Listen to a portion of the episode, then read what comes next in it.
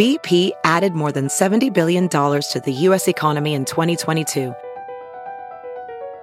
Investments like acquiring America's largest biogas producer, Archaea Energy, and starting up new infrastructure in the Gulf of Mexico. It's and, not or. See what doing both means for energy nationwide at bp.com slash investing in America.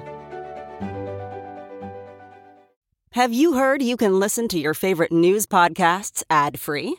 Good news. With Amazon Music, you have access to the largest catalog of ad-free top podcasts included with your Prime membership. To start listening, download the Amazon Music app for free or go to amazon.com slash ad-free news podcasts. That's amazon.com slash ad-free news podcasts to catch up on the latest episodes without the ads.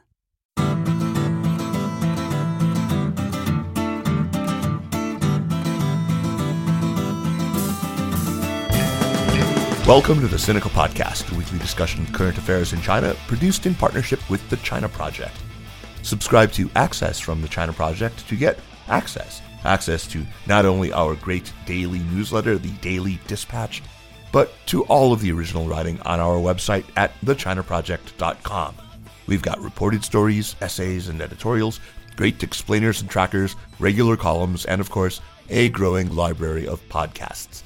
We cover everything from China's fraught foreign relations to its ingenious entrepreneurs, from the ongoing repression of Uyghurs and other Muslim peoples in China's Xinjiang region to Beijing's ambitious plans to shift the Chinese economy onto a post carbon footing.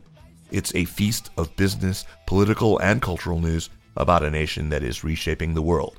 We cover China with neither fear nor favor. I'm Kaiser Kuo, coming to you from Chapel Hill, North Carolina. This episode will drop for the public the very day that the 20th IISS Shangri-La Dialogue opens in Singapore. Put on each year by the International Institute for Strategic Studies, it's described by some as the Munich Security Conference for Asia. And given all the attention currently being paid to security issues in that region, for better or for worse, the Shangri-La Dialogue has taken on increasing importance in recent years. This week on Sinica, I am delighted to have as my guest James Crabtree, who is executive director for Asia of IISS. And it is no exaggeration at all, therefore, to say that he's the man running the show when it comes to the Shangri La dialogue. James has had a fascinating career, including a long stint as a journalist with, among other fine publications, Prospect and the Financial Times, where he served as Mumbai bureau chief for several years. He is the author of The Billionaire Raj, A Journey Through India's Gilded Age, and he continues to contribute very insightful essays to various publications. James, I can only imagine how busy you must be right now, so I am especially honored to have you on the show. So, a very warm welcome to Sinica. Thanks, guys. Oh, long time listener, first time caller. So, thanks very much for having me. It's wonderful that you could be here. I, I, should note that we are taping on the morning of May 24th there in Asia, where you are. But as I say, uh, when most of you are listening to this, the Shangri La dialogue will be underway in Singapore, and that will be the focus of our conversation today. But, James, this being, as you said, first time caller, uh, your first turn on Sinica, why don't you first tell our listeners a little bit about your own career path, uh, leading you really from the world of think tanks into government, into journalism, academia? And now into a leadership position as an executive director at IISS. Yeah, it's very kind of you to have me on, as I say, guys. I'm a big fan of the, the podcast. Um, my background is a funny mishmash of things. So, as you say, I used to work for the British government way back in the middle of the 2000s. So, when Tony Blair and Gordon Brown were Britain's prime ministers, I worked in a thing called the Prime Minister's Strategy Unit. Um, when the Blair Brown project um, then hit the rocks, I uh, parachuted it out and went to become a journalist, um, a magazine journalist, and then I worked on the comment page of the Financial Times. Then, despite the fact that I didn't know very much about India or business, I managed to persuade the FT to send me to Mumbai, and I spent five very happy years writing about Indian business. Um, so, banks, capital markets, nothing to do with what we're going to talk about today. So, I moved to Singapore in 2016 with the aim of doing something uh, not terribly unusual, which was as a white British journalist to try and write a book about India. The the shelves of bookshops are uh, heaving with these things, but I felt I had something slightly original to say, which was um, I had spent time in India and understood the the business elite as opposed to the political elite, and so I wrote a book about India's changing political economy through the lens uh, of these colorful billionaires, and it was through that kind of accident, I ended up um, um, a gentleman called Kishore Mahbubani, who will be known to some of your um, some of your listeners, who was the dean of the Lee Kuan Yew School in Singapore. He was kind enough to give me a visiting fellowship, and I took this one year sabbatical to write this book. And I discovered, to no great surprise, that having a sabbatical was rather more fun than having a job. And, and so I turned that one year sabbatical into a five year sabbatical and became kind of a pretend academic at the Lee Kuan Yew School and taught, wrote, enjoyed myself, saw my way through COVID. Um, and then it was a happy coincidence that the IISS, um, which has had an office in Singapore for 20 years, my predecessor, who had both been the the the kind of co-architect of the Shangri-La Dialogue and had run the office here. He was approaching retirement age, and he took me out for lunch one day and said, uh, "What what do you think about applying for this job?" And the more I looked at it, the more I thought, actually, I should apply for that job. That looks that looks really interesting. The, the Shangri-La Dialogue is a very unusual platform uh, in this region for diplomacy, for defense diplomacy, as we'll talk about. And as you said, I had a background in think tanks originally. So if you go right back to the beginning of my career, I started out in London after I graduated undergrad, working in British think tanks, and so I've I've always had think tankery as as part of my background. So yeah, I have a very mixed background, um, not one that I would say is. Uh, you know, I, I, unlike some people in this world, have not spent their entire career thinking about defense and geopolitical matters, but uh, I, I myself have been um, in, enjoying learning about that as I have picked up this role and, and started to lead the team that we have here at the IISS um, and also restarted the Shangri La Dialogue um, after the two years during COVID when we weren't able to run the summit. So the first one that we did after COVID was last year, and we're just about to do the second. Yeah. So I mentioned that the Shangri La Dialogue is often compared to the Munich Security Conference. Outside of the world of, of national security and foreign policy wonks, uh, I would venture to guess that maybe the first time that ordinary people heard about Munich was when Vladimir Putin gave that fiery speech in 2007, uh, in which he kind of set his course, you know, squarely against the West. Of course, Munich, since Putin's invasion of Ukraine in February of last year, has taken on even greater significance. So, is this comparison warranted? First of all, and and are there significant differences between Munich and and the Shangri La dialogue that you would point out? So let me paint a picture for those listening. So if you, the Shangri-La is a fancy hotel in the middle of downtown Singapore. Um, if you walk into that hotel uh, on the weekend of the Shangri-La Dialogue, you'll find not very many guests, but the dialogue itself has more than 3,000 people milling around in the lobby, lots of uniformed officers, a kind of riot of military color, um, mm. because we gather uh, more than 30, 40 countries together. Um, and typically, the people who come to the dialogue uh, defense ministers, heads of military, meaning chiefs of defense force, and, and the heads of defense department. So it, it's a very defense focused uh, summit. The link with the Munich Security Conference is, is actually a very real one. So my boss, who runs the organization, is a guy called John Shipman, and he it was his idea to set this up 20 years ago. This year is the 20th anniversary, but right. some 20 years ago, um, he sat down with Lee Kuan Yew, the then uh, the Prime Minister of Singapore, and pitched him on the idea of there is a Munich Security Conference, so why don't we do an Asia Security Conference in Singapore? And the IISS will run it and will invite all of the defense ministers from the region. At that time, there wasn't a place every year where defense ministers from the Southeast Asia and around Asia, including the United States, would meet. And as John Shipman tells this story, Lee Kuan Yew said, sure, give it a try.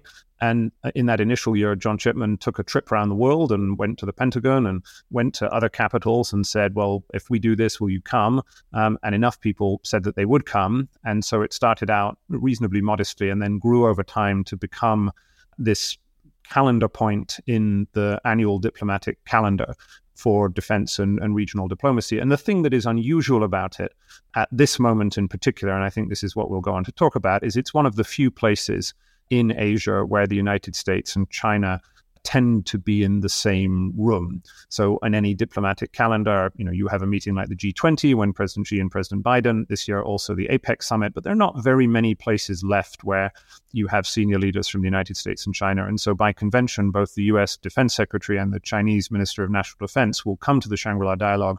They will both give speeches.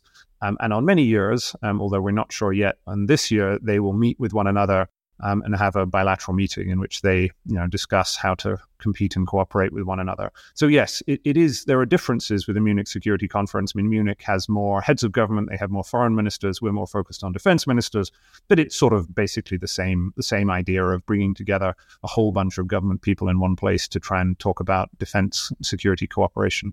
The other really notable thing about it is that it's named after a hotel chain. Uh, I, I mean, I don't think there's ever been a bigger branding score for a, a major hotelier. Uh, I have been trying to get my best Western dialogue going, and so far, no defense ministers have returned my calls.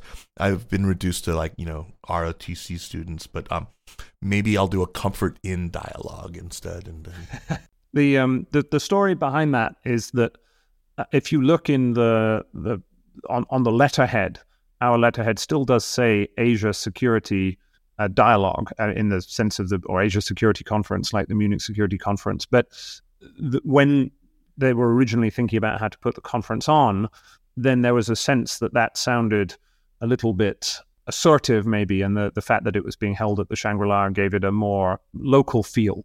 And so that was what it was called from the very first time. And we've always done it in the same hotel always in the same ballroom. And so it's just a, a sort of aspect of history that people have got used to. James, can we talk about what some of the notable past Shangri La dialogues have been? Um, something interesting or memorable that has happened during one of them, or maybe you know an instance in which something that happened there translated into something in the real world. Uh, you know, uh, concrete results, bilateral or multilateral agreements, new security initiatives, uh, exchanges, exercises, what have you. Has anything like that happened? Yeah, that sort of stuff happens all the time. It's one of mm-hmm. the fun things about being able to run this. Um, I mean, if I might point out a, a, difference with Munich. So, Munich often will have a theme. Uh, so, a couple of years ago, Munich's theme was westlessness. And in all of its literature, it said, this year, the Munich Security Conference is talking about westlessness, meaning a world in which the right. West isn't that prominent. You might remember this. It wasn't this year, it was, I think, two years ago. And so people often ask us, so what's the theme of this year's Shangri La Dialogue?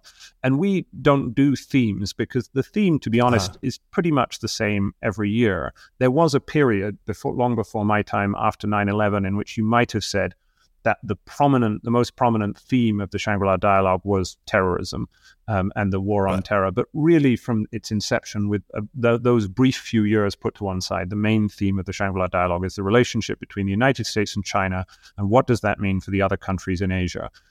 In particular, the U.S. allies and partners on the one hand, so uh, that would be Australia, Japan. Um, now, um, India, I think, would fairly be kind of categorized in that group, um, but also the Southeast Asian countries. So Singapore is the host, but it's hosted in Southeast Asia. And so the dialogue has a kind of particular cadence to it because you have the United States and China coming to Southeast Asia, a region which is more worried than any other really about about the rise of great power competition and what might flow from that because they fear getting caught in the middle and, and in a sense losing in that process the economic advancement and security gains that they've made um, over the last couple of generations. And so one of the challenges if you are the Chinese defense minister or the US defense secretary is coming to Singapore and calibrating your remarks for multiple audiences, partly for an audience back home, which wants you to sound reasonably tough, and partly for an audience in the region and in the room, which doesn't want you to sound that tough. And so that I think is the the kind of balancing act. I mean, in terms of two specifics, there were a couple last year. So last year uh, you had the AUKUS agreement between the United Kingdom, right. Australia, uh, um, and the United States, that had annoyed the French. And so relations between Australia and France were kind of in the cooler. There hadn't really been much contact between Australia and France. The first meeting uh, between the French uh, and the Australians uh, happened last year at the Shangri La Dialogue, where the new Australian Defence Minister and Deputy Prime Minister Richard Marles, who'd got on a plane barely a week after having come in, as the defense minister for Anthony Albanese's new government, and Sebastian Lecornu, mm-hmm. who's the new defense minister of France, who had been appointed in President Macron's second term. They sort of let bygones be bygones and had a little bit of a rapprochement. So they both kind of reached out to one another in their respective speeches, and then they had a meeting uh, on the sidelines of the summit. So that that's an example of the kind of diplomacy that will happen behind the scenes. I mean, even last year, the meeting that Lloyd Austin, the U.S. Uh, Defense Secretary, and then Chinese Minister of National Defense uh, Wei Fenghe, that Wei was the first time that they had met in person in the period that Lloyd Austin had been uh, defense secretary. I mean, that was slightly more to do with COVID and the fact that there was very little defense diplomacy that had happened in those periods. But typically, the US and Chinese defense ministers only meet twice a year. They meet once at the Shangri La Dialogue, and then they meet at another meeting. This is a bit of a word salad here, but it's called ADMM Plus, the ASEAN Defense Ministers Meeting Plus. And that's a kind of part of the ASEAN security architecture, ASEAN being the, the group of Southeast Asian nations, and they have an annual meeting of defense ministers uh, at which other countries come along, including the US and China. So there's only really two times every year in which the US and Chinese defense ministers meet, which in and of itself is a kind of sign of how perilous things have become between the two countries. And one of them is at the Shangri La Dialogue. So who's coming this year? I mean, last year you had Kishida from Japan, um, obviously Secretary Austin, as you said, and Wei Fenghe. Uh, you also had Volodymyr Zelensky piped in, right, uh, via Zoom or whatever. Who are some of the other big names you anticipate are coming this year? So this year, the keynote speaker will be Prime Minister Albanese of ah, Australia. Ah, so he's now more than a year into his term in office. So as you say, last year we had Kishida-san from Japan. Uh, he gave a quite sort of full-throated keynote address. The the the takeaway line from that was uh, Ukraine today could be East Asia tomorrow. And so he issued right. a warning. Um, uh, we were then uh, four months or so into the Ukraine conflict, and people were beginning to kind of grapple with what that might mean for Taiwan and other potential flashpoints in the region. This year, we have Prime Minister Albanese. Uh, he's more than a year into his term in office. Uh, he, the, it's an interesting time for Australia. They've uh, you, have had the, the recent announcement of the second stage of the AUKUS deal with President Biden, Prime Minister Rishi Sunak in San Diego. You've also had mm-hmm. a, a, few big announcements on in the world of Aus- Australian defence so they published a big review of where they were going in terms of how they, they deal with China. So we have him. And then we don't officially comment on who's coming, but I think it's widely anticipated that the US Defense Secretary and the new Chinese Defense Minister Li Shangfu will attend. And so that will be an interesting dynamic. Uh, General Wei Fenghe, who was the, the previous defense minister, was a very uh, I kind of in, enjoyed the Shangri-La dialogue. I, I, met him last year, and we, we as the IISS tend to have a meeting with the Chinese delegation prior to the start of the dialogue. Um, and General Wei Fenghe was a, a, quite kind of charismatic figure. He enjoyed the cut and thrust of the dialogue. So one of the things that you have at the Shangri-La dialogue is these ministers give speeches, but then they must face there's a period of question and answer. So you have 600 people, uh, the VIP delegates, sitting in the main ballroom of the Shangri La Hotel. Um, and that includes a cross section of uh, both the other government delegates, but also a range of, of, experts and think tankers of the sort who would have appeared on the Sinica podcast um, at some point in the past. And so all of the ministers have to face questioning. That's why it's a kind of called a dialogue as opposed to just a, a, series of speeches. And that's quite unusual in the Chinese system. I mean, if you if you were to think about the the other equivalent events like the the Xiangshan Forum, which happens um, at the tail end of the year, or some of the other summits at which Chinese leaders go to, then the idea that that they would um, kind of participate in a in an open and unscripted series of Q and A's um, is quite unusual. It's one of the things that makes the Shangri-La dialogue special. And General Wei Fenghe actually thrived in that environment. He was quite fun and combative, and he seemed to quite enjoy the cut and thrust of the this format, which is, to be fair, maybe a format with which those in in the Western world are slightly more familiar than, yeah, than those absolutely. in the PRC. So, so I think that's you know a lot of people will be will be watching the dynamic between the U.S. and China we're in an interesting place with the US China bilateral at the moment. I mean, obviously, uh, things are not in a good place. The, the, the, there has no, been a sharp indeed. deterioration over the last couple of years. But just in recent weeks, and I think you've discussed elements of this on the podcast, you've seen uh, on the US side at least elements of what appears to be a, a kind of softening of tone. You've had a few speeches from cabinet level officials talk of meetings, trips to China, and and so one of the things that the the the kind of the nerds in the audience are always watching for count me among those nerds. is the the precise phrases that are being used to to telegraph uh, the intent of the two sides um, uh, in terms of the, the bilateral um, US China relations. I mean, in terms of who else is. Uh, Zelensky last year was unusual. You're right. We did have him piped in. Um, typically, the Shangri La dialogue is in person only. We have no virtual participants at all. Last year, Zelensky was uh, the exception that proved that rule. So this year, there won't be anybody joining virtually. But you, you can expect to have the defense ministers of pretty much all the other countries in the world who matter to the region. So that is the Southeast Asian countries, those from the rest of Asia who are major security players, so the, the Quad nations, the Republic of Korea. Um, you always have a good smattering of Europeans, the, the larger European countries who have a, a strategic interest in the Indo Pacific, you know, the United Kingdom, France, Germany, but also some of the smaller ones the sort of smaller and middle powers, um, the United States, Canada, Australia, New Zealand, um, and a few of the Pacific Islands as well tend to come. So last year we had Solomon Islands um, came the for Fijians the first time as well. Yeah, the Fijian last year, the Fijian minister last year, he he brought the house down in the final plenary. He was a real character. He has now. Uh, there's been an election in Fiji since then, so he's been replaced by another minister. He's now the leader of the opposition in Fiji. Uh, but nonetheless, one of the other things that's interesting about the dialogue is that we do try and give platforms to uh, voices in the region who are heard less often. And, and so that in South Asia um, and in the Pacific Islands, some of the island states also will appear on the plenaries alongside the, the larger names. So just now, James, you've touched on a whole bunch of topics that I want to dive into in greater depth. Obviously, the U.S.-China bilateral relationship, the participation of European countries, because you know, things have very much changed for them in part because of, of the Ukraine war, but for, for other reasons as well. Uh, we want to talk a little bit more about Japan, and you know, uh, we, will talk a little, even a little bit about Fiji and about what the Fijian defense minister brought up in his uh, comments that, as you say, brought the house down. But let me finish out this sort of intro to uh, the double I double S's uh, Shangri-La dialogue by asking a little bit about the programming of it. Um, we have gotten a very good sense now of what kind of people attend.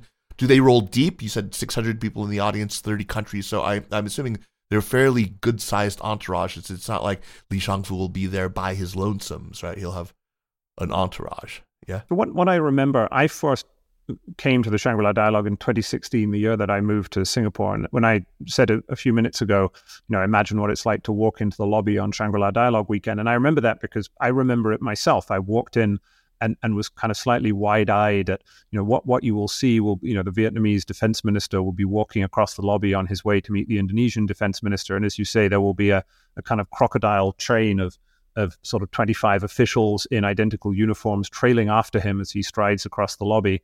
Um, so yes, you have um, you have these 600 or so VIP guests who are delegates who go and sit in the ballroom, but they all come with these these big entourages. Uh, the U.S. Defense Secretary will come with between 150 and 200 people on the plane, uh, including a whole bunch of journalists. So, in a sense, the for continuity of government reasons, the U.S. Defense Secretary has to be able to do the business of, of government while he's traveling around in Asia. Typically, when he comes, he will not come just to Singapore. He'll have a, a, regional swing where he'll come to Singapore and a couple of other countries as well. So Singapore will be the anchor for that stop. And that's true for all of the rest of them as well. So you have a, a large cohort of accompanying officials. I mean, in terms of how we do the programming, uh, this is a little bit different from the Munich Security Conference. So the Munich Security Conference has a lot of uh, side events. Uh, there's a lot of things going on. The Shangri-La dialogue is closed simpler. door bilaterals and stuff. Well, so that, that that that that is the same. So yes, you have you have the programming and the and the bilaterals, which I'll talk about in just a second. Um, but in terms of the way that our program works, it's it's quite simple. I mean, we keep it. The only people who speak are defense ministers, apart from the keynote speech on the Friday um, you have the Americans who speak first thing on the Saturday, and then you have a run of plenary sessions in which you have three defense ministers each, and then the Chinese speak on the Sunday morning. Then you have a couple more plenary sessions, and everybody heads off to the airport after Sunday lunchtime. In terms of what you're doing, let's imagine that you are Lloyd Austin, you come and give your speech. You might stay for a couple of other of the plenary sessions, but mostly what you're doing is sequestering yourself um, somewhere else in the hotel and having a series of, of meetings with other defense ministers. And so, really, the value of coming to an event like this. I remember Richard Marles, the Australian defense minister, who hadn't been to the event before. He said this last year. You know, he was like, he hadn't realized before he came that the real value is you get to have in one weekend as many meetings as it would take you six months to do under other circumstances because everybody's in one place and so, f- although the, the public messaging, the ability to come and give a speech that represents your government is valuable, really for the ministers who come, the real value is that they just get to have a whole bunch of bilateral meetings, one after another, with countries big and small. Um, I remember last year, the minister from the Solomon Islands, his name is Anthony Veke, who is a very pleasant guy. And he's not actually the defense minister because Solomon Islands don't have a defense min- ministry. So he's the ministry for um, prisons, uh, correctional reform, and internal security, which is as close as Solomon Islands has to a defense ministry. Ah. Um, and and he took me aside at one point and said, "James, we we love your conference, but far too many people are trying to talk to us." And so the the the, the, Solomon Islands, particularly last year, they kind were kind of in the news. Yeah. They were very much in the news because they had become a kind of focal point in U.S.-China competition, and so everybody wanted to meet the Solomon Islands because they, you know, there were many ministers who hadn't met the minister from the Solomon Islands, and so that's that's the sort of value of the dialogue for the the main audience. I mean, we we we as IISS we describe this as a track one event, meaning that although we do invite, you know, sort of journalists and think tankers and university people, the only people who speak are the government people, and the main function of the event is to provide a diplomatic platform for the for the government. So that's the that's the game that we're in. We're trying to help help the governments talk to one another by providing this platform. That's terrific. And it doesn't sound like you do much then to proactively shape the agenda. You don't title panels and, and, and that sort of thing, right? This is, I mean, this is a large, this is, I mean, I, I can talk about this for many hours because this is, in a sense, what my job entails to give you an example, for instance, you are not very likely to come to the Shangri La Dialogue and find a plenary session about climate change. Um, and this is a, a, sort of it's a sort of slight struggle that we have internally because we do like to use the dialogue to promote issues that are of strategic importance, of which the the defense and security implications of climate are one. And we do have some side events where we uh, we can we can use we can sort of focus on on these narrower topics. But if you ask a defense minister to come and give a speech to all of their peers in Asia, they don't really want to talk about climate change, or they don't only want to talk about climate change. They want to give a comprehensive overview of their country's uh, strategic position and their concerns.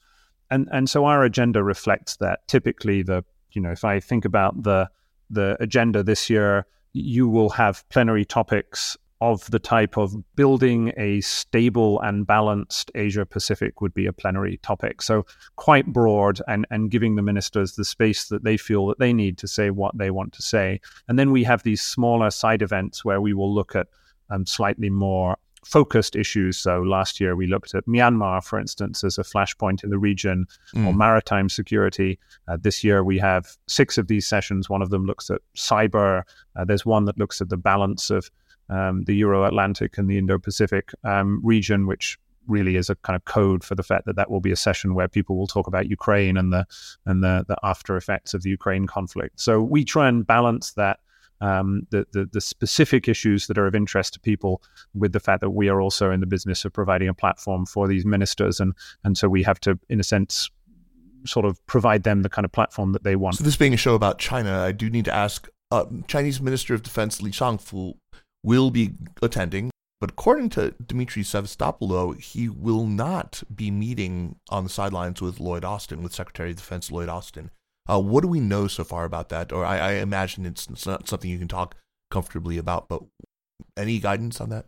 Well, so what I would say, we as IISS don't set up the bilateral meetings. So in a sense, that would be, uh, if we were a kind of dating service, then that would be a whole level of organizational complexity.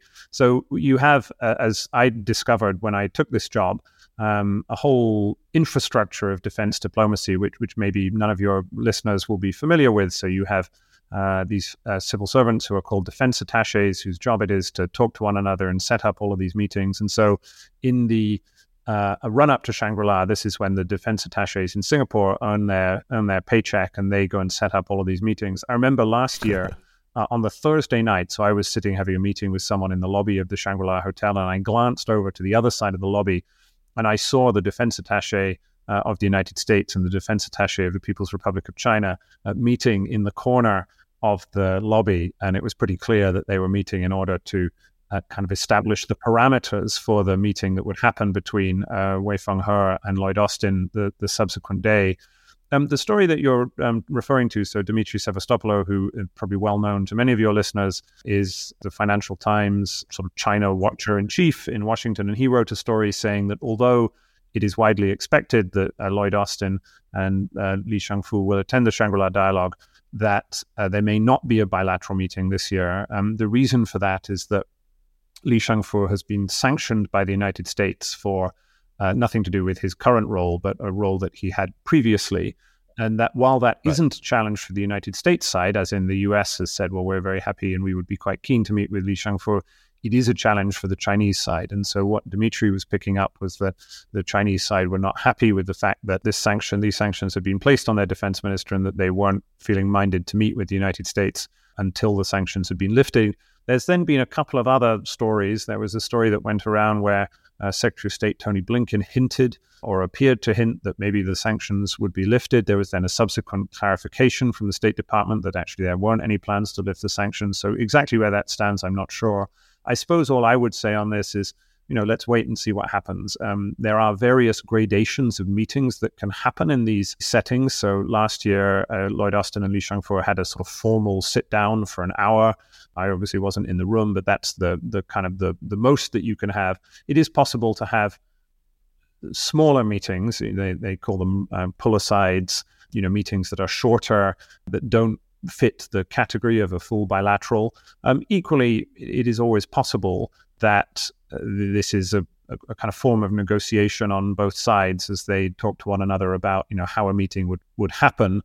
So I think let, let let's let's wait and see. Let's wait and see what happens. Um, it, it's still I think entirely possible that they do meet, and one of the reasons why there is at least reason for hope that they will meet is that again, this meeting happens in Southeast Asia, and the Southeast Asians, in common with many other observers of the region, will be keen to see that the United States and China are talking to one another.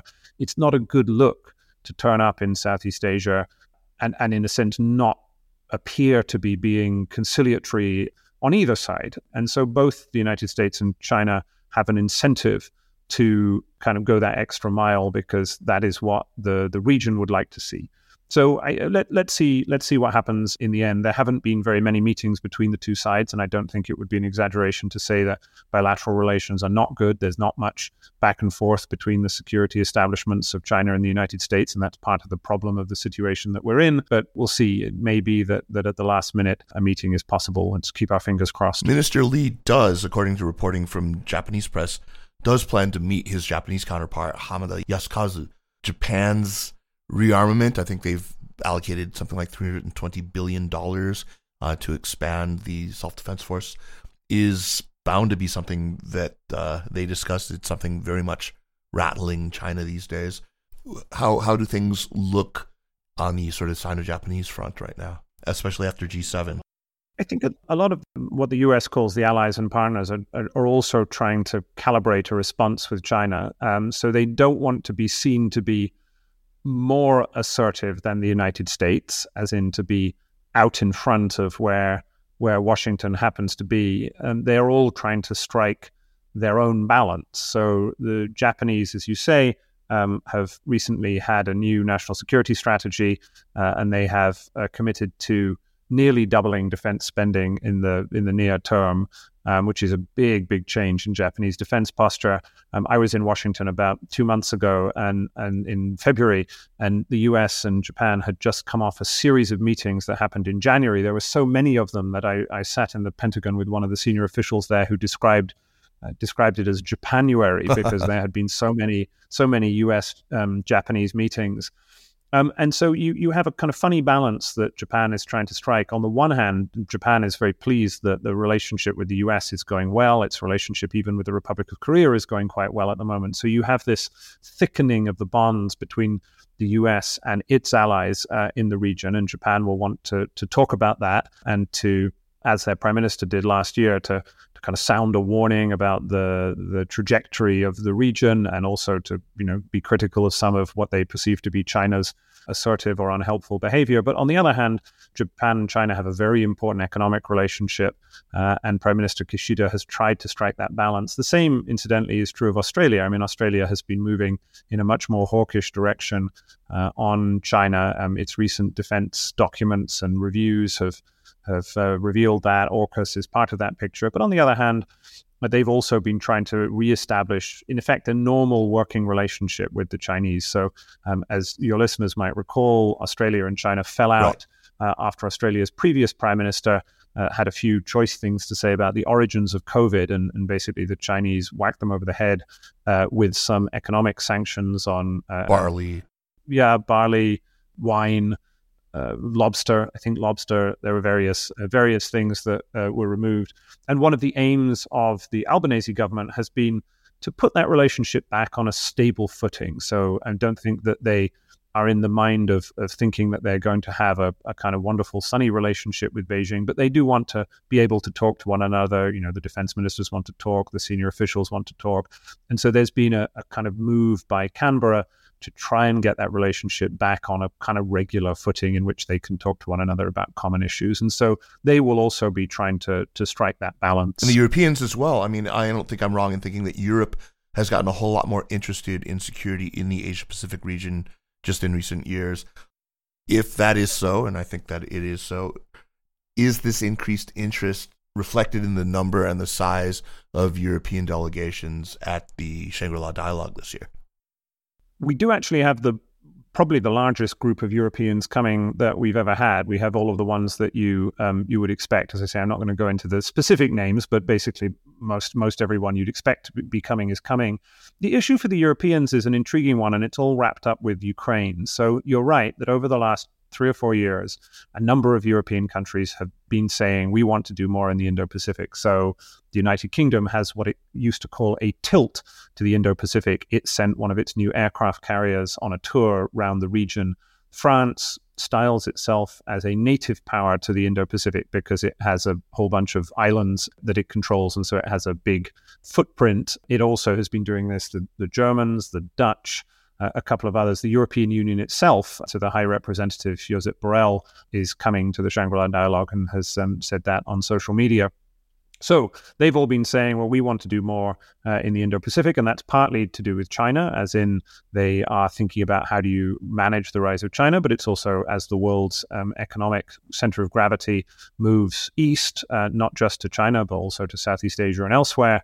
Um, they want to be part of that conversation. But Ukraine raises interesting questions about that, as in European countries don't spend that much on defense. And if they're suddenly having to focus most of their resources on trying to push back the Russians, do they then have any money left over to do anything meaningful in the Indo Pacific? And so there's been kind of skepticism about this new European engagement. I mean, a little bit of this is a kind of post-colonial hangover, as in there there is, to be fair, a residual skepticism of the West in general in some parts of this region and, its intent over Ukraine and in general because of their colonial legacy. But really, it's a, a skepticism about resources, where the idea that the British and the Germans and the French, or the Canadians as well, you might put into this bracket, want to do mm-hmm. more in the Indo Pacific. Countries like Singapore or Vietnam or Malaysia aren't against this. They're not opposed to it. I mean, they're slightly worried that all of these European countries coming into the region might make things more unstable um, rather than less. So they're slightly worried that that they might, um, you know, antagonize the Chinese in some way and and make the region more complicated. But really, they're also worried that the Europeans just won't have the resources, and basically they'll say that they're going to come over and do interesting things in the region, and then when push comes to shove, they've got big problems on their own doorstep.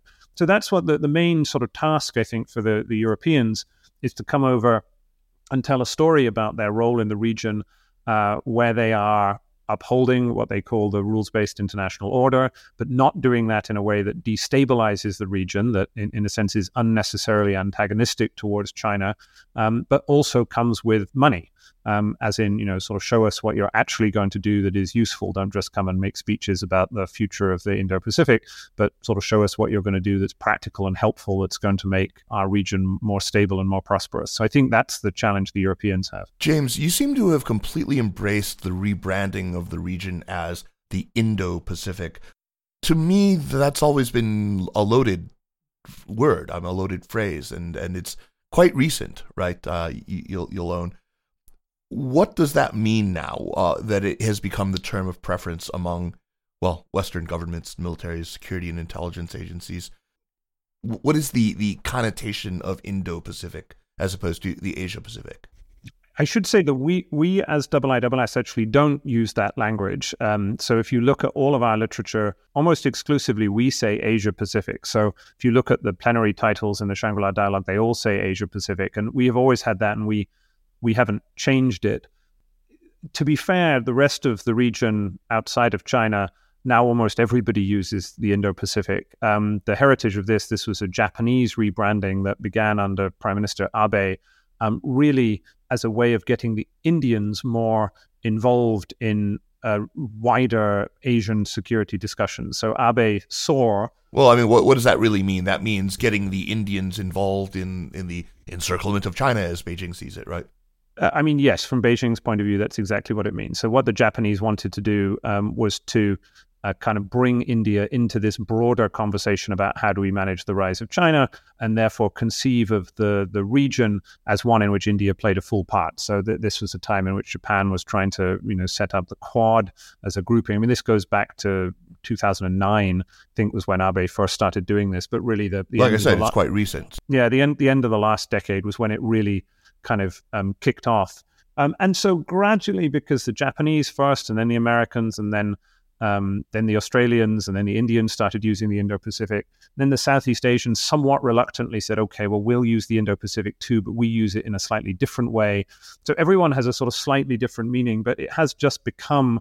Um, the, the term that most people use and why I mean I suppose the, the reality that it reflects is that India is an important part of this region, and it is now increasingly hard to think about security in Asia without India playing a full part. I mean, you've seen this just as we speak over the last couple of days. You saw Prime Minister Modi taking a a trip to uh, the Pacific Islands. Prime Minister Modi is in Australia today, uh, as we speak, speaking in front of a in a in a football stadium um, it, particularly within the context of President Biden canceling his trip to Australia and his trip to Papua New Guinea.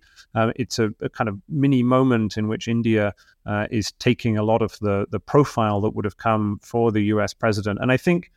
In that sense, there, there is a, a, kind of an archness to the use of the word Indo-Pacific, and as as you say, it's not one that the Chinese um, have been keen on because they see it as geopolitically loaded but it does reflect a reality uh, in the region, which is that you know China is moving west and its footprint in the Indian Ocean is increasing, and increasingly India is moving east. India's sense of its strategic space now is east of the Malacca Straits, and you know India has strong relations with Japan, with Australia, with Vietnam, with some of the Southeast Asian countries, and so I don't think it's entirely a, a, kind of neat turn of phrase. It does reflect an underlying reality. As, as someone who lived in India, you know, India is much more of a player now in the broader regional security than, than perhaps it was 10 years ago. So, China's Minister of Defense Li actually went to India in early May.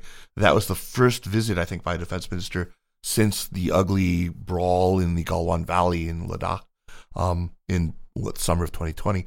Uh, can you talk a little bit about what came out of that visit? Yeah, so th- this was, we were very pleased to see this because Defense Minister Li Shangfu has traveled twice since taking office. Uh, the first time was to go to Russia, where he traveled with uh, President Xi uh, to go to visit President Putin. And then he went to the Shanghai Cooperation Organization meeting, uh, which happened in, in India there wasn't a great deal that came out of that. As you note, uh, relations between China and India are pretty frosty at the moment. I mean, that is, is as a consequence of these border clashes that happened in 2000, which came pretty close, uh, more close than most people realized, to a, a full conflict between uh, India and China, and, and which have become a, a basically a, a, barrier to having proper um, cordial relations ever since.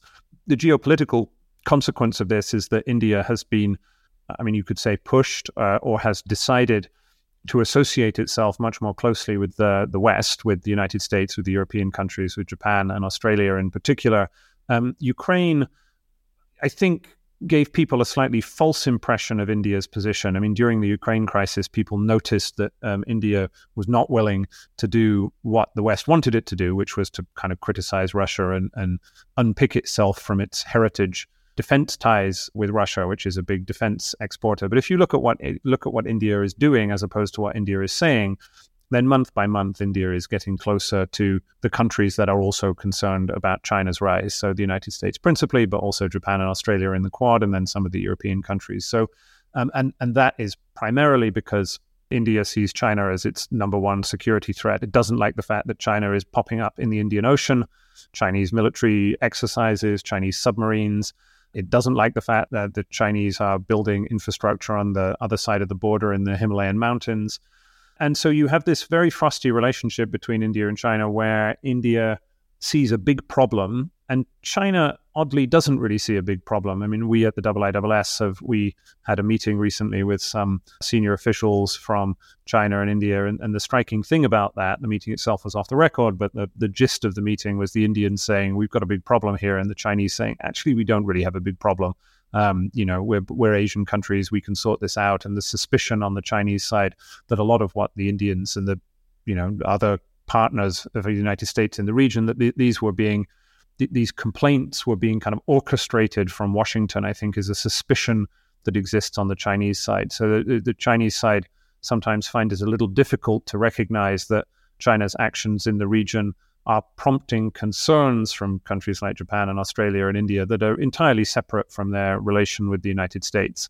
Um, and India is, a, is an example of that, where India feels very threatened by China's rise and China's behavior, the fact that China is economically much more powerful than India and getting more so, that its military is more powerful. And therefore, it's taking steps to try and balance that in classic international relations terms. So, partly it's trying to grow its own economy and invest in its own military, but it can't invest quickly enough in its own military to balance China. So, its best option is to draw closer to those other countries who are. Um, who are sort of worried about uh, the implications of China's rise. And so that is why, if you see the Indian foreign minister, Mr. Jaishankar, it's a very dynamic um, uh, eloquent diplomat. Uh, he's always dashing around the world, and he spends a, a lot of time uh, building bridges with with America and, and, the European countries and Japan and so on. Building those bridges, but also reaching out now increasingly to the global South. Uh, you tweeted recently that the contest, I'm quoting you here, between China and India rather than China and the West for who really is the leader of the global South remains one of this year's most intriguing sub themes, especially given India G20. So you think that for leadership of the remnants of, of Bandung, now the contest seems to be between China and India, you think? So the West, I think, the West, as in the, the rich democracies, recognize sure. that they have a problem in the aftermath of Ukraine, which is they all see the Ukraine crisis in these very stark, uh, sort of Manichaean terms. You know, Ukraine very good, Russia very bad. In much of the rest of the world, they don't see it like that at all. In in Southeast Asia, only really Singapore has done much of what the West was hoping other countries would do in terms of condemning the invasion and introducing sanctions. If you go and talk to people in Indonesia or Malaysia or Vietnam, they're much more equivocal about what's going on uh, in Ukraine. And so the West has, I think, would recognize that it has a, a kind of problem with the global South.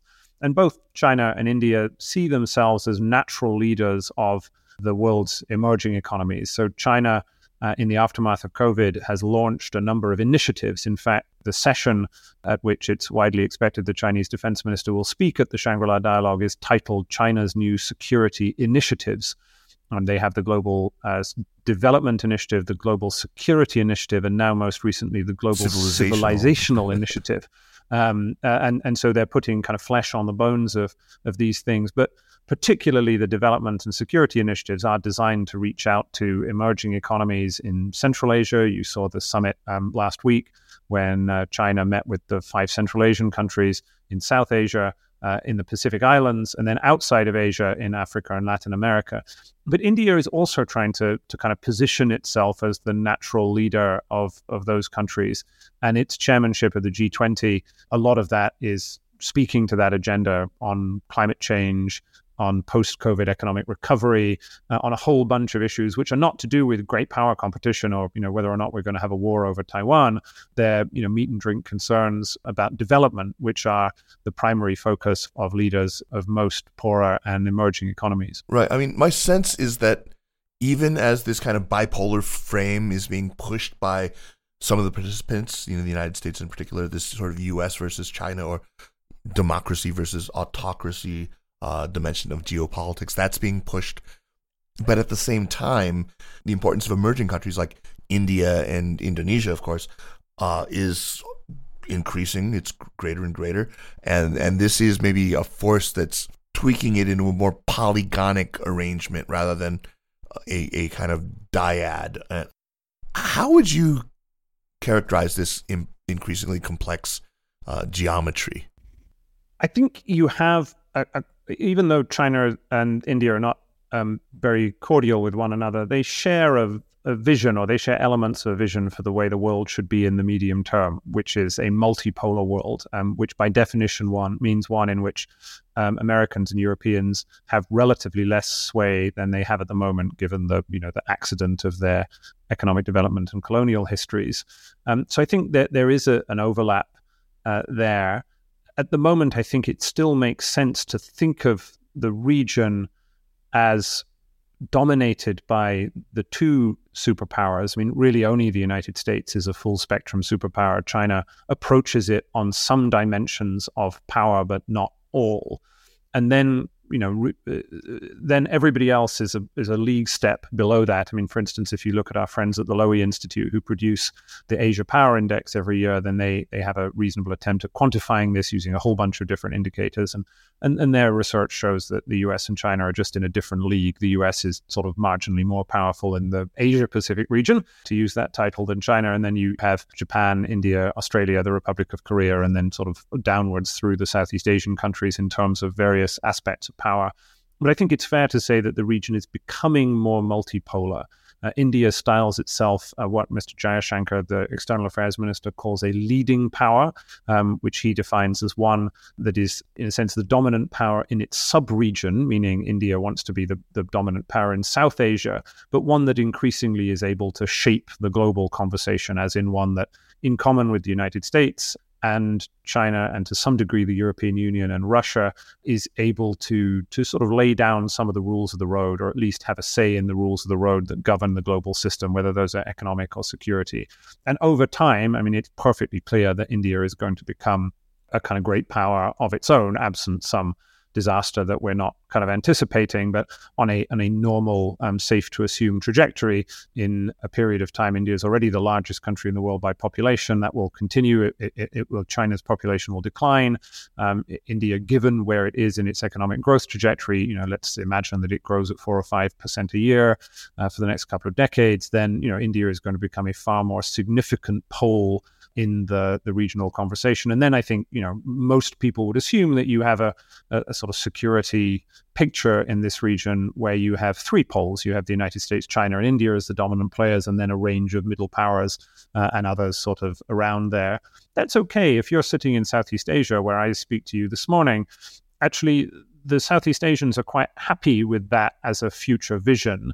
The thing that they didn't like was in the Obama era, where you had talk of a, of a G2.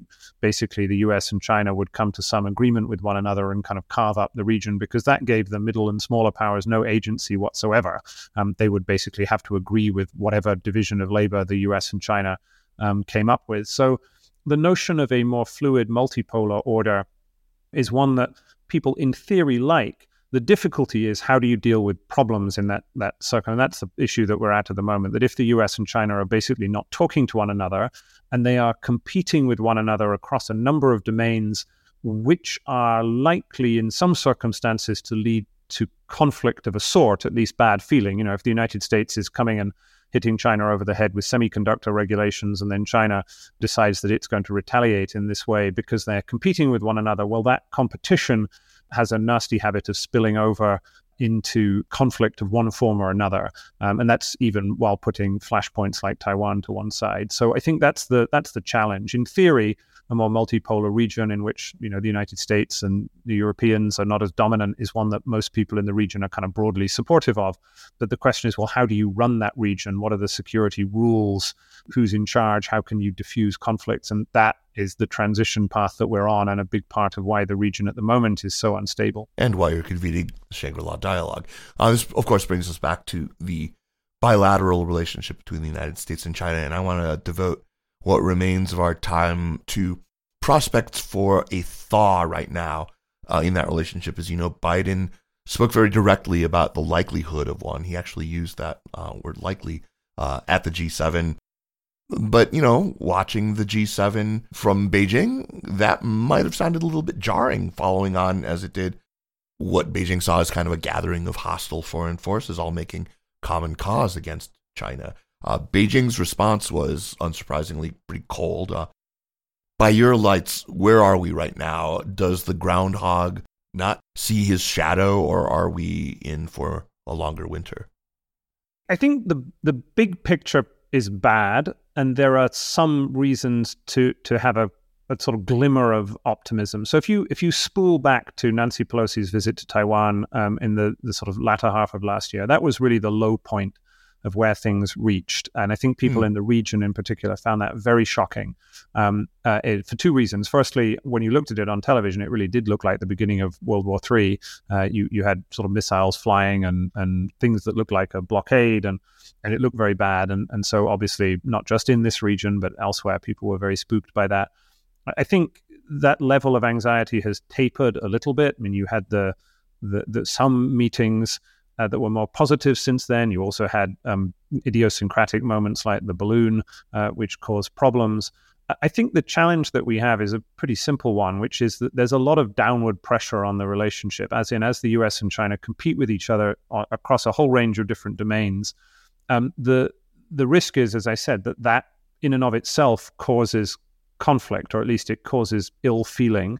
It, um, it's quite hard to see what these guardrails that the American side talk about actually are in practice because it's not really in China's interest to have these guardrails. You know, if the Americans say, well, we can compete across all of these areas, uh, but we're not going to do these things, that would, in a sense, remove China's room for maneuver. And so the talk of guardrails, it's never actually been very clear what these guardrails might amount to. We've never really had that conversation.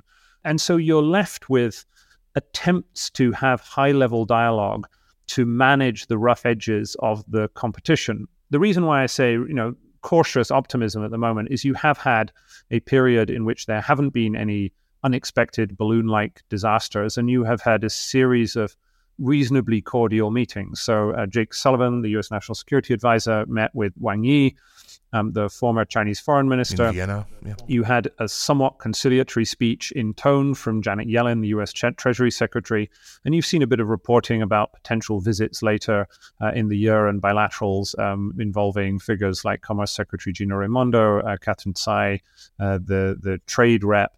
Um, and their opposite numbers um, in Beijing. And you also have this year a particularly kind of propitious a diplomatic calendar because you have the G20 meeting in India where President Biden and Xi can meet, and then the APEC summit in the United States, and the, the rather intriguing prospect that President Xi may come to San Francisco uh, to the APEC summit.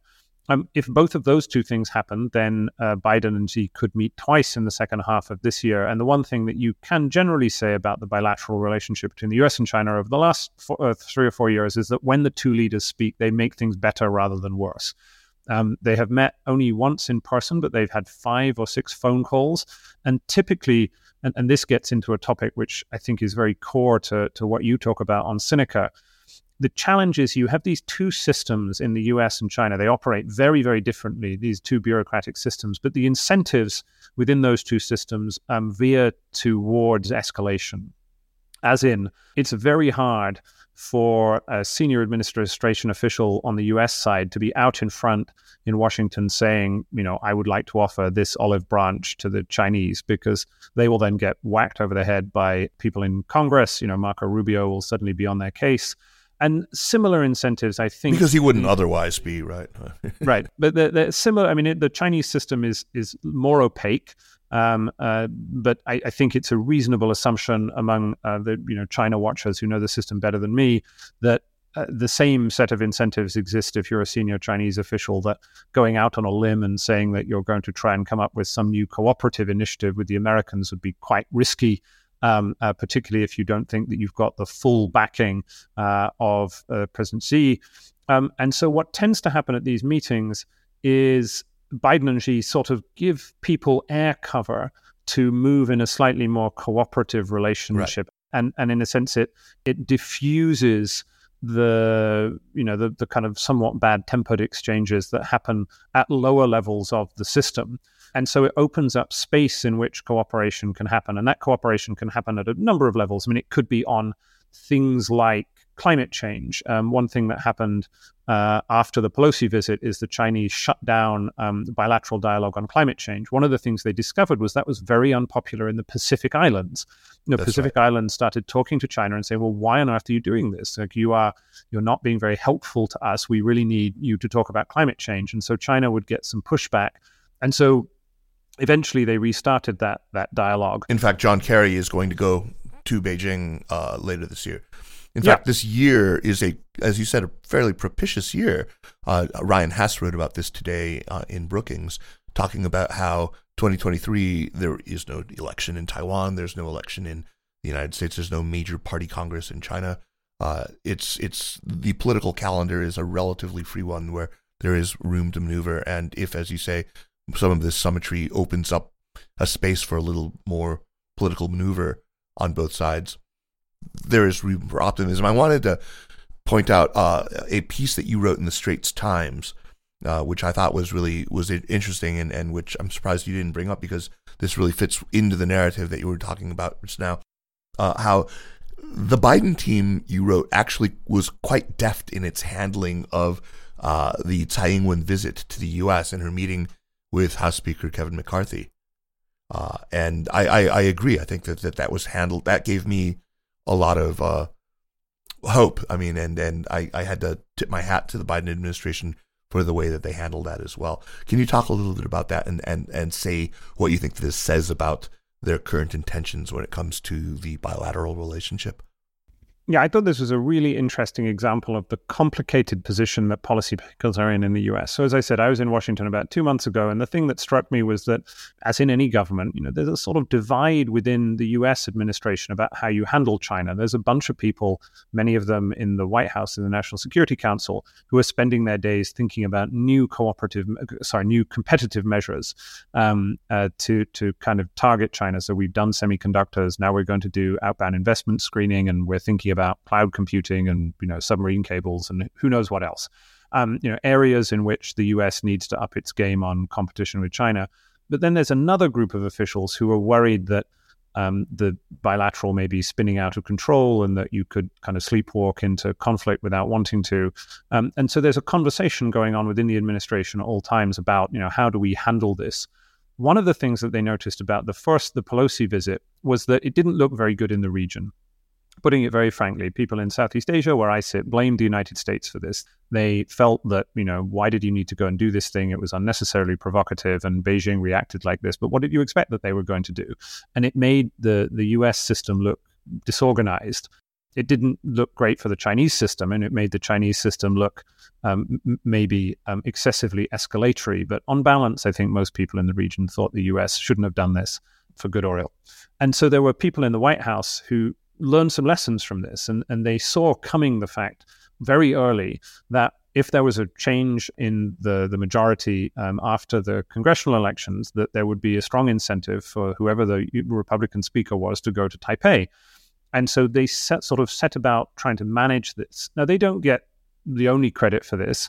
I mean, part of the reason why Speaker McCarthy decided not to go was because I think the government uh, of President Tsai in uh, Taiwan said this wouldn't be very helpful for us, either from a bilateral relations with with with Beijing or indeed for the elect potentially. I mean, I wasn't privy to any of this, but one could imagine uh, the fact that people realized it might not be very helpful for the election prospects uh, of President Tsai's party, um, where there is an election in the early part of next year. Um, and some credit also is due to McCarthy himself, who who clearly decided that on balance that doing something this uh, provocative with respect to China might not be the best thing to do early in his term as Speaker. But there was a lot of work being done in the National Security Council and the State Department behind the scenes to try and manage this. There was a, a senior official from the State Department who went to Beijing around the time that this was kind of looming, and at least part of what they were up to was trying to kind of work out how you you know, didn't have this spin out of control accidentally, as in people knew that the Chinese would respond to this, but the level of response that they came up with was calibrated. I mean, in some ways, it was a little bit further forward from what they did before, but it wasn't something that spooked the region in the same way as the, the Pelosi right, visit. Right, right. And the, but the politics of this, to kind of very briefly, um, are that it was very difficult for the White House to talk about this because if they talked about the fact that they had carefully choreographed this and found a way of making sure that it didn't spin out of control, they could have been portrayed domestically in Washington as being a bit soft on China, and you would have had the, sure. the kind of the hawks on the hill going after them. And so, in a sense, they had managed this thing very responsibly in exactly the way that many in Southeast Asia would have wanted, but they didn't really tell anybody, so they didn't get any credit. And I thought that was just an interesting episode of the complexity uh, of the the way way that handling this relationship from both sides, you know, from Beijing and from Washington, um, how, how difficult it is for them to try and manage the back and forth of, of the ties between Beijing and Washington. Well, now they have gotten a little bit of credit, and I always like to go out on a kind of positive note with that. So, uh, with that, I want to thank you so much for taking time out of your morning uh, during what is certainly an insanely busy time for you with the start of the Shangri La Dialogue just 10 days away. James, what a pleasure to speak with you. Let's move on now to recommendations. Uh, but first, a quick reminder that if you like the work we're doing with the Sinica Podcast, with other shows in our network, with things like The Signal with Lizzie Lee, which is just fantastic, uh, then please support our work by becoming an Access subscriber to the China Project. You will receive our newsletter, the Daily Dispatch. You'll unlock, unlock that terrible paywall so you can read all the great stuff on our website. Uh, do your part, become a subscriber, and help us out. All right, on to recommendations. Hopefully, you've had a little chance to think about this. What do you have for us, James? Well, I suppose one recommendation I would have is that uh, all the bits of the Shangri La dialogue are available to watch online. So you can, I mean, it's a bit of a, an unfriendly hour of the morning if you're sitting in um, uh, in North Carolina, but um, uh, you can watch all the speeches um, online on YouTube. So everything's on the record. So I would thoroughly recommend all of your uh, listeners do that. Uh, in terms of a book, uh, this is a, a, history book that I thought I might recommend. So, an Australian historian called Christopher Clark, um, and mm. he hmm. wrote a book uh, about a decade ago called The Sleepwalkers. Um, it, you see this pop up from time to time. There are these books that have become leitmotifs in the US China bilateral. I mean, the most obvious one, uh, or it's not quite so much a book, but a phrase, the Graham Allison talking. Um, uh, about the the, the trap uh, that that he wrote about in his book. But you do from time to time see uh, people talk about the sleepwalkers. Henry Kissinger talks about it. Anyway, um, I read it yeah. over Christmas. It's a big, thick book about the run into World, War, World War One, and it right, talks right. about the the accidental process in which uh, the then the the six powers. Uh, who were who were sort of contesting Europe um, stumbled into a war uh, to the point that in the six months prior to World War One, um, if you look at the sort of diplomatic proceedings, people thought the relations between the great powers of Europe were as good as they had been in a decade. Um, and so it's a really fascinating um, dive into a period of history that I didn't know very well. Um, and I read it because you you know, you hear people talking about the risk of the US and China sleepwalking into a conflict over Taiwan that they weren't really anticipating or intending to get into.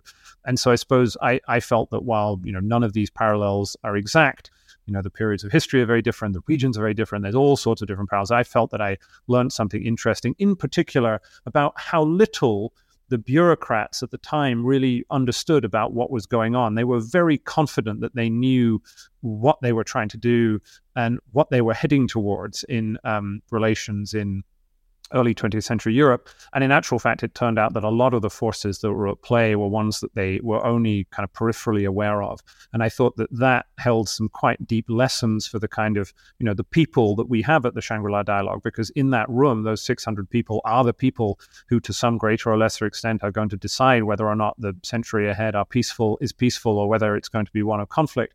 And there's a certain kind of modesty um, that I think should come from reading history and understanding that you know your predecessors were often very confident of the position that they were in, and then history shows that they should have been much more circumspect about how much they knew and the decisions that they were taking. So I, I would recommend that. It's a it's very well written for a history book. Christopher Clark tells a good story, um, and and I got a lot out of reading it. So that that would be my recommendation to you. It's a it's a fantastic book. Uh, I mean, it, most people have read The Proud Tower or The Guns of August, but this is, if you really want to under, understand how the First War broke out, how the Great War broke out, this is really what it's all about. Um, I, I, I heartily endorse that recommendation. Let me uh, recommend something myself that um, bizarrely I hadn't read. I don't know why, because I've read pretty much everything else that John Le Carre had ever written uh, but I had somehow missed A Perfect Spy.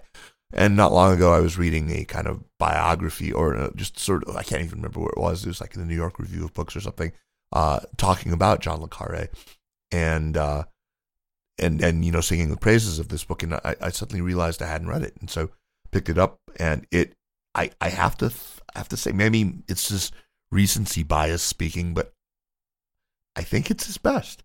I actually probably is my absolute favorite of his. I mean, the prose is just outstanding. It's very autobiographical. If you haven't read it, uh, it, it it's all about his relationship with his father, who was a con man of epic proportions, uh, as is is the, the main character of of this, uh, the father of of the, the protagonist. Uh, there are all sorts of, of pains to uh, great literary figures like German literary figures like uh, like Stefan Zweig. I think I, I detect that in there. I think like, there's some sly references to it, and uh, to Thomas Mann. And it just happens that I've been reading a lot of that recently. So uh, this is just perfect. If you'd, if you'd um, let me come in and do another Kaiser, I last year read um, belatedly The Pigeon Tunnel, which is uh, Le Carre's um, sort of autobiography, which is also yeah. Just a wonderful book. I mean, it's not really a kind of I was born in this year and then I sort of did this and did that. He basically tells a series of a dozen stories of elements from his life, some of which I think have kind of thematic uh, similarities to to the a Perfect Spy. You know, his relationship with his father, his early work for the U.S. for the UK Secret Intelligence Service. Completely fascinating and very jolly. I mean, it's a book that's written in the style of a man telling a good series of a, raconteur telling stories over a long dinner and it was just a great joy to read. Well, you don't need to recommend that book to to be invited back onto the show. I hope to have you on really soon. I, I put out a, a note to uh, Ely Ratner to see I, I imagine he'll probably be going with Secretary Austin, and hopefully he'll respond and, and, and come on for a sort of post game with me. But um, if that doesn't happen, gosh, I would love to have you back on any any any old time. What a fantastic conversation! I had so much fun talking to you, James. Thanks so much, Kaiser. Keep doing the keep doing the pod. It's a it's an enormous um, kind of public service that you do, um, kind of curating these conversations about China. So you, you have a you have a big fan base in Singapore and elsewhere around the region. Thank you so much. That's that's very very encouraging to hear. The Sinica Podcast is powered by the China Project and is a proud part of the Sinica Network. Our show is produced and edited by me, Kaiser Kuo. We would be delighted if you would drop us an email at Sinica at thechinaproject.com or just give us a rating and review on Apple Podcasts, as this really does help people discover the show. Meanwhile, follow us on Twitter or on Facebook at, at The China and be sure to check out all the shows in the Sinica Network. Thanks for listening, and we'll see you next week. Take care.